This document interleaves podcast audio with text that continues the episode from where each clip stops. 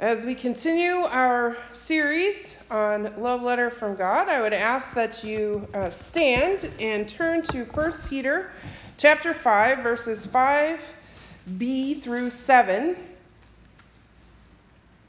And then of course, we will start with our key verse for the message, John 3:16. For God so loved the world that he gave his only son, that whoever believes in him should not perish but have everlasting life.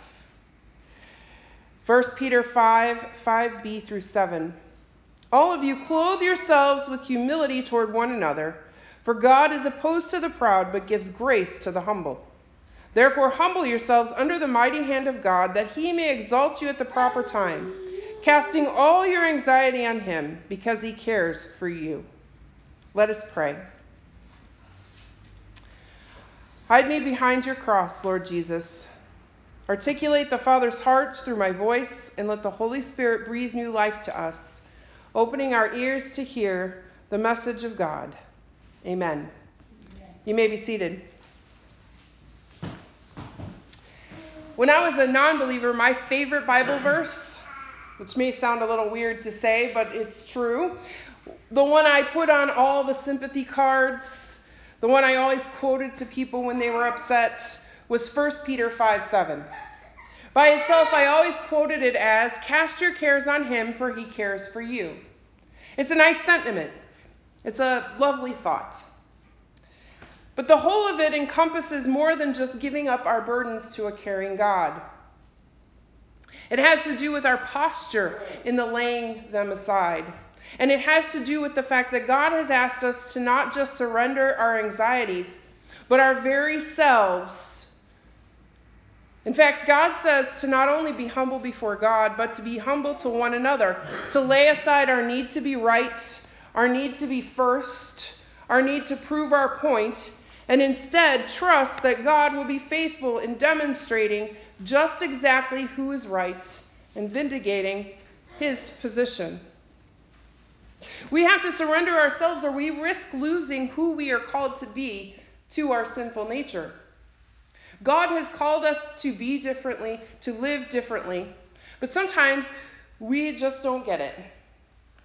Sometimes we have to learn the same lessons over and over.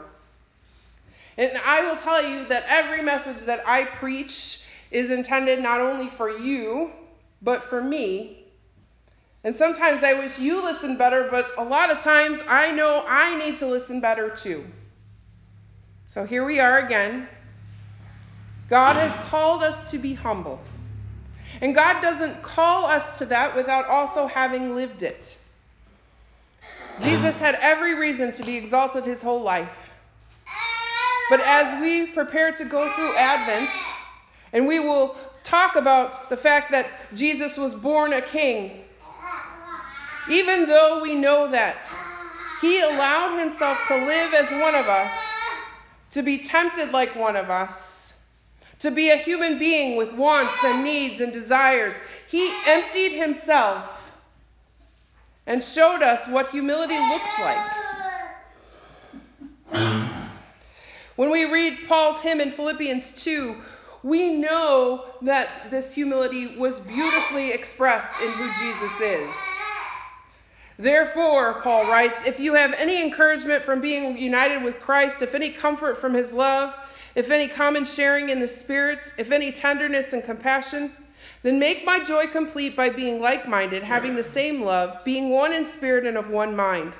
Do nothing out of selfish ambition or vain conceit, rather, in humility, value others above yourselves, not looking to your own interests, but each of you to the interests of the others. In your relationships with one another, have the same mindset as Christ Jesus, who, being in very nature God, did not consider equality with God something to be used to his own advantage. Rather, he made himself nothing by taking the very nature of a servant. Being made in human likeness and being found in appearance as a man, he humbled himself by becoming obedient to death, even death on a cross. Therefore, God exalted him to the highest place and gave him the name that is above every name, that at the name of Jesus every knee should bow, in heaven and on earth and under the earth, and every tongue acknowledge that Jesus Christ is Lord to the glory of God the Father. This is what God is calling us to. This is what Peter is talking about in his letter to suffering Christians. Give up your very selves and trust God because God cares what is happening.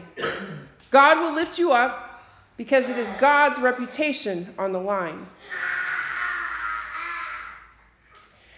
You can't truly surrender your cares to God unless you actually trust God to handle them, which means letting them go 100%. Which means that you cannot worry about the resolution. You cannot think that you can solve the problem. That's pride. You can't think, oh, I'll just tell God about it and hedge my bets that way. Maybe God will do something, maybe I'll do something, maybe my horoscope will give me an idea. God is not one of many options in the resolution to the concerns you have. Instead, when you pray and ask God to handle your situation, your illness, your decision, your future, your work, your kids, whatever it is, you no longer have to worry about it. You no longer have to keep tossing around ideas to fix it. You no longer have to turn it over and over in your mind, wondering what is going to happen next. Instead, when it comes back to mind, you say, I have given that to God. I cannot do better than that. Now, I want to be clear this doesn't mean you forego doctor appointments or medicines or counseling or going on a job interview. What it does mean is that you surrender the outcome to the God who cares about what you are going through and wants you to turn it over to Him. I also want to say that sometimes anxiety is a mental disorder. Sometimes only medication can resolve anxiety. That is not what I am talking about.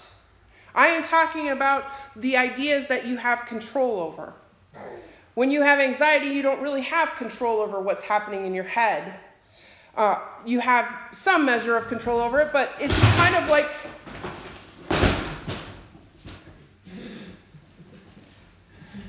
kind of like a diabetic who can't control their blood sugar without medication. When, you're ang- ang- when you have an anxiety disorder, you can't necessarily control your anxious thoughts. And if that is the case, that is completely different than what we are talking about here. Because we're talking about giving God the things that you have anxiety about that you control, the worries that you bring on yourself, the things you refuse to let go of, not the things you can't let go of because your brain won't let you. And humility means being willing to let God own your issues. It means resolving to continually give them back to Him, not trying to wrest them away. It means knowing that when that worry or fear starts to pop up again, I'm going to remind myself that it does not belong to me anymore. I do the things I need to do, and I let God own what happens next. I go to the doctor and hear the diagnosis. I participate in counseling sessions. I go to the job interview. I discipline my kids. But all the while, I remember that God has been given the outcome controls. So if the diagnosis is bad, I do the treatment and trust that God will be with me. If the divorce still happens, if the children fall away, if I don't get the job, if everything falls apart, I still trust God with the outcome. I do not worry that God will fail. You don't need me to tell you that life is hard. Life has obstacles to overcome and challenges to face. But if I cast my cares on God, I am trusting that God will provide. Jesus said that in this world we would have trouble, but that he would be with us and that he would send a comforter. Paul reminds us that God is working all things for good, and he tells us to pray continuously. And here, Peter says, Give it to God because God cares. Now, there are people who suggest that we should limit our prayers to the big things. Only pray about cancer or disasters or car accidents or job loss. But I don't think God stops caring just because something isn't big. God cares about the little things too the sick pet, the lost keys, the crazy day. As long as you are not praying out of selfish ambition or pride, um, that would mean probably not praying for Rockstar parking at Target on Christmas Eve. But truly, out of a place of, Here, God, I can't, you can, God will listen and God will answer. Sometimes the need feels really big, too big. And that's okay too, because when you are humble enough to know that God can handle it, the Holy Spirit intercedes on your behalf. Sometimes groaning right along with you when you can't even say the words you need to say. You see, when Jesus said he was going to be with us, he didn't just mean that he was everywhere in the world and therefore available to us. He meant that, like a, a best friend, like someone who loves us, he would be there next to us, suffering with us, walking through it with us, knowing our need and caring about it. God has given us a beautiful promise. God is mighty, God is powerful, God is able, and God cares about you. God promises to take your burden if you cast it on Him. I love that word cast. It, it isn't just a laying it down. But if you've ever seen fishermen at work, maybe you've gone fishing. I'm not particularly a fan of it. But um, remember that Peter was a fisherman by trade. So I'm thinking that he probably didn't use this word casually. But when they cast a line or a net as a fisherman, they throw it out as far as they can. They don't try to keep it close. And successful fishermen keep the line or the net out in the water. They don't reel it back in every five minutes, they wait. So Peter is suggesting that we throw our burdens as far as we can away from ourselves, all the way to God's throne, where they can actually be addressed and managed by the God of all mercy and grace, the God who cares about our needs and about us. So, what things do you need to surrender to God today? How can you right now cast your cares on God? How can you say, Here, God, I can't, you can, about the things in your life that you cannot control? I have sticky notes and pens, and I'm going to ask you to write down one thing on your sticky note.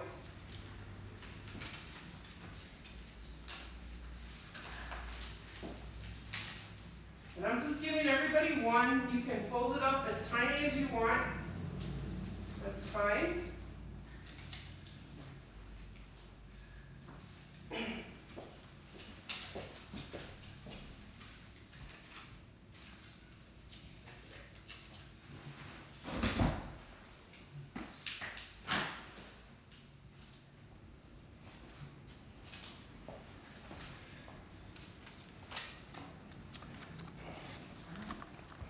I have this jar up here. Write your one thing down.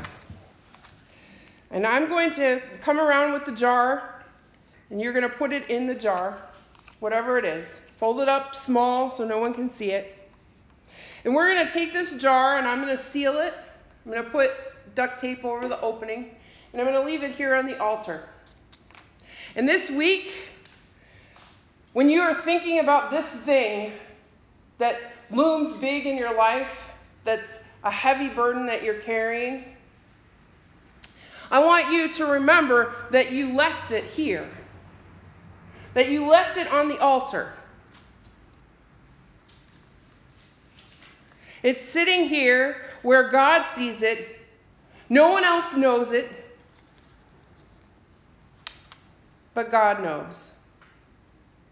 And as you're going through your week and you think of this jar and the burdens that the pieces of paper in this jar represent, I ask that you would pray that God would move on behalf of the person who laid it down.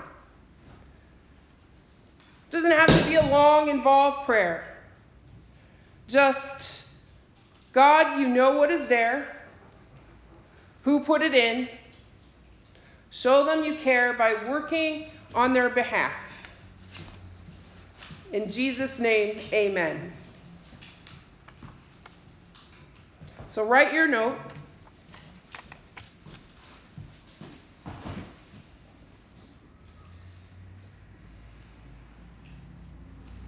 Doesn't have to be detailed or involved. You know what it means. Write whatever it is you want to write.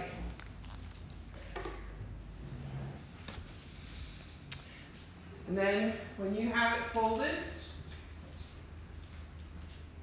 here you go.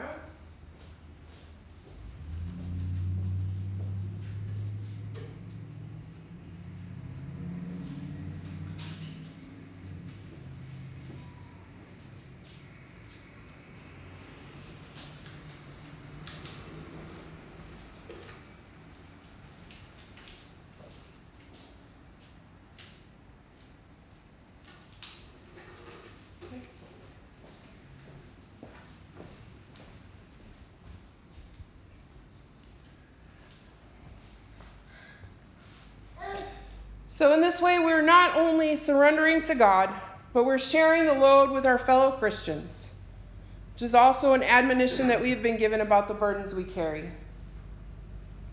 And I suggest to you that when you surrender this one thing to God today, if you can remember that God cares enough to stand with you in the midst of your trial, if you can allow the rest of us to pray for your need, not even knowing what it is, if you can, trust that God can where you can't.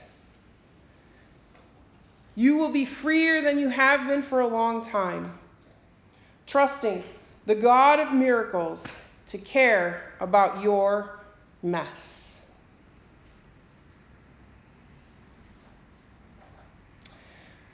Now, as we've been doing every week in this series, I will remind you of what it looks like to say that the love of God is found in every page of Scripture. Follow along on your blue sheets and say whatever is bolded on your page. What does it mean to say God loves? God loves us enough. To create us, to form us from the dust. To let us fail, to let us choose our own way over God's to let us chain ourselves to sin and defeat and heartbreak and sorrow and death. To provide a rescue, a way back through wanderers, murderers, adulterers, defaulters, promise breakers, foreigners, strangers, and lovers. To show us mothers, judges, kings, and prophets who loved and spoke for God and kept reminding us of the promise of redemption. To show us how evil and wrong continually mess things up and how obedience to God fosters holiness and bestows blessing. To send us Jesus, the only begotten Son of God, to preach and live peace, grace, hope, joy, and love. To see Jesus rejected, to see him die, to see him buried. To raise Jesus from the dead and send the Holy Spirit to remind us of all we have in him and empower us to live like Jesus to want us to live like Jesus, an abundant life infused with all the fruit of the Spirit, redeemed, free, loved. God loves us enough. To still let us choose our own destiny. God loves us enough. To promise the hope of forever, of resurrection from the dead, and final judgment.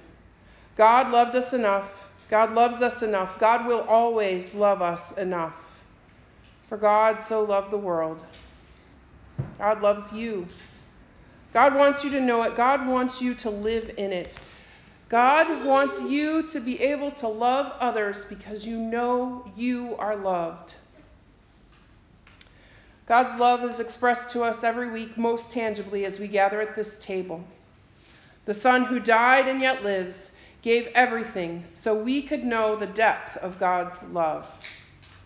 So come drink the wine, eat the bread. Know you are loved. God loves you. Go love the world with him.